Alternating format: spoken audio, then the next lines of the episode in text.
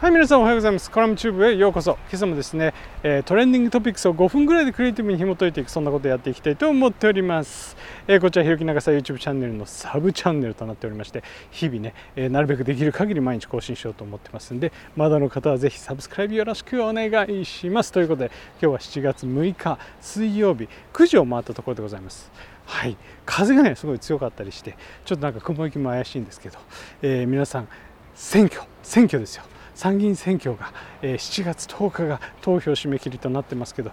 準備はいいですか？大丈夫ですか？投票先なんかも決まってますでしょうか？ちょっと今日はこのマッチングアプリというかサービスというのがあってですね投票者と有権者これをしっかりマッチングできるというサービスが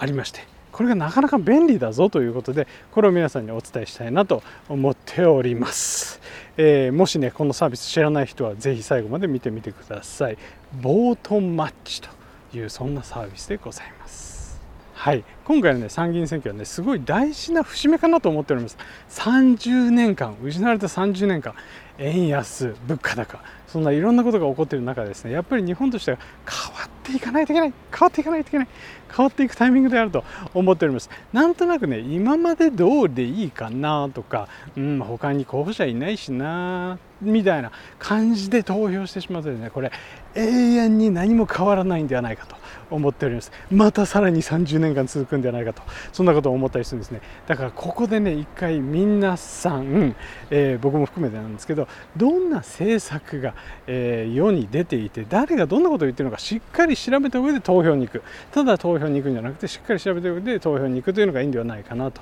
思っているんですね。そこで皆さんどのように今、えーと、そのマッチングというかですね、えー立候補者とえ自分がえ推したい政策どうマッチングしてますかという質問なんですけど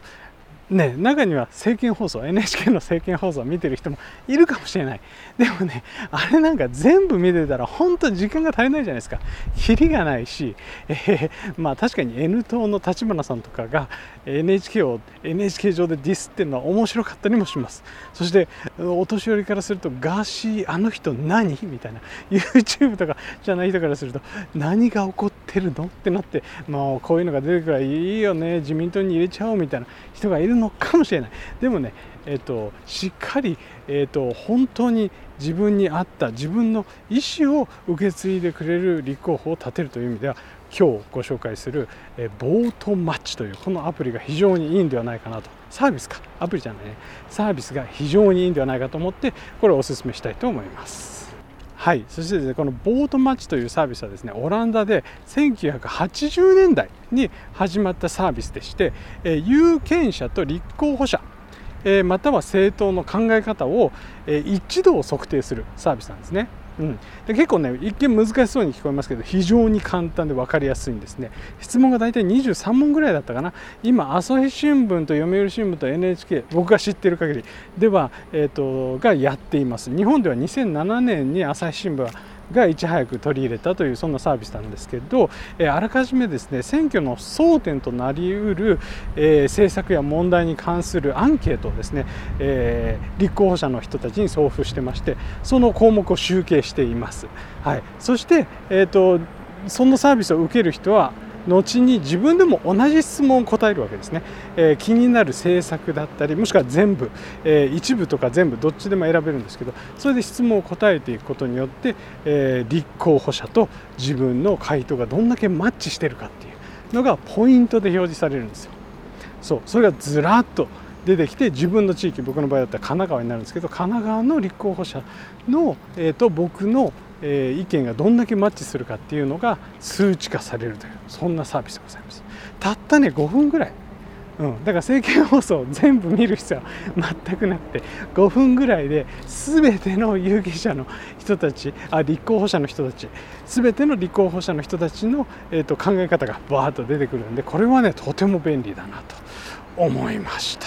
ぜひぜひ、えーと、闇雲にですね、うん、なんとなく今まで通りかなとか言って投票するんではなくですね、えー、具体的な政策、